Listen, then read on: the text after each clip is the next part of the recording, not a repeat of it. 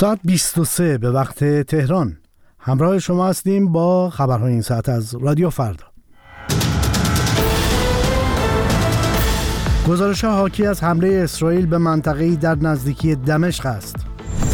به گفته وزیر ارتباطات جمهوری اسلامی یک پرتابگر روس ماهواره ایران را به مدار زمین میفرستد.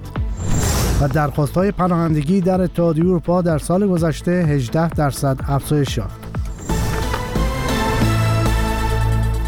شب بخیر شنونده ارجمند. همراه شما هستیم با خبرهای این ساعت. کیانه معنوی هستم.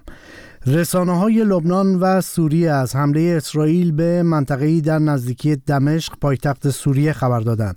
تلویزیون لبنانی المیادین نزدیک به جمهوری اسلامی روز چهارشنبه از شنیده شدن صدای انفجاری مهیب در محله زینبیه دمشق خبر داد.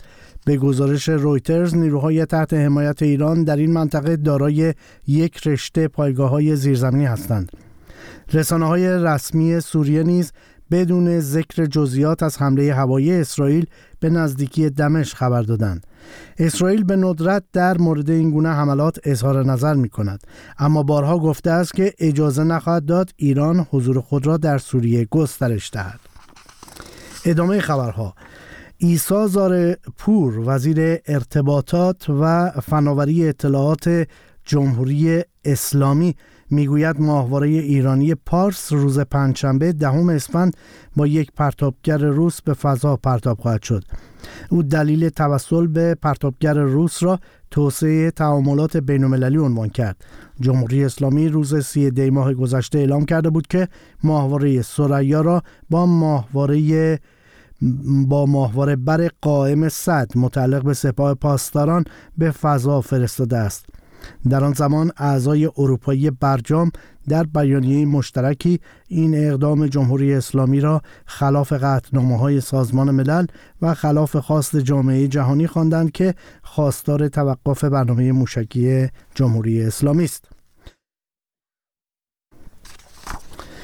آمارهای تازه آژانس پناهندگی اتحادیه اروپا نشان می‌دهد که درخواست‌های پناهندگی در این اتحادیه در سال گذشته با 18 درصد افزایش به یک میلیون و 140 هزار نفر رسید که بالاترین سطح از زمان بحران مهاجران در سالهای 2016 و 2015 است. بر اساس گزارش سالانه این آژانس سوری ها و افغان ها همچنان بزرگترین گروه های متقاضی پناهندگی هستند. اما در یک روند جدید شهروندان ترکیه در سال گذشته میلادی سومین گروه پناهجویان در اتحادیه اروپا را تشکیل دادند و تعداد درخواست های پناهندگی آنها 82 درصد بیشتر از سال قبل بوده است. آلمان بار دیگر مقصد اصلی پناهجویان در اتحادیه اروپا بوده و نزدیک به یک سوم کل درخواست ها را در سال 2023 دریافت کرده است. تحلیلگران می‌گویند این آمارهای جدید می‌تواند باعث گرایش رای دهندگان اروپایی به احزاب راست افراطی شود. در ادامه محرومیت ایران از آب رود هیرمند حسن کازمی قومی نماینده ویژه ابراهیم رئیسی در امور افغانستان روز چهارشنبه تاریخی جدید برای دریافت حقابه ایران اعلام کرد. او ابراز امیدواری کرد که تا مهر ماه 1403 آب از هیرمند به ایران جاری شود.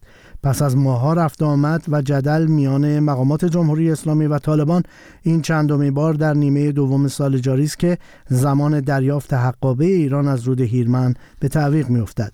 در آبان ماه امسال رسانه های ایران خبر دادند که با گذشت یک ماه از آغاز سال آبی حکومت طالبان هیچ سهمی از آب هیرمند به ایران نداده. طی دو سال گذشته مقامات جمهوری اسلامی مدعی شدند که طالبان با تخصیص سالانه 820 میلیون متر مکعب حقابه ایران از هیرمند موافقت کرده اما نه طالبان چنین توافقی را تایید کرده و نه آبی به سمت ایران. رها شده است. و آخرین خبر این که دولت کره جنوبی اعلام کرد که به رغم صرف میلیاردها دلار بودجه برای تشویق به فرزندآوری و نرخ تولد در این کشور به سطحی بی سابقه افت کرده است.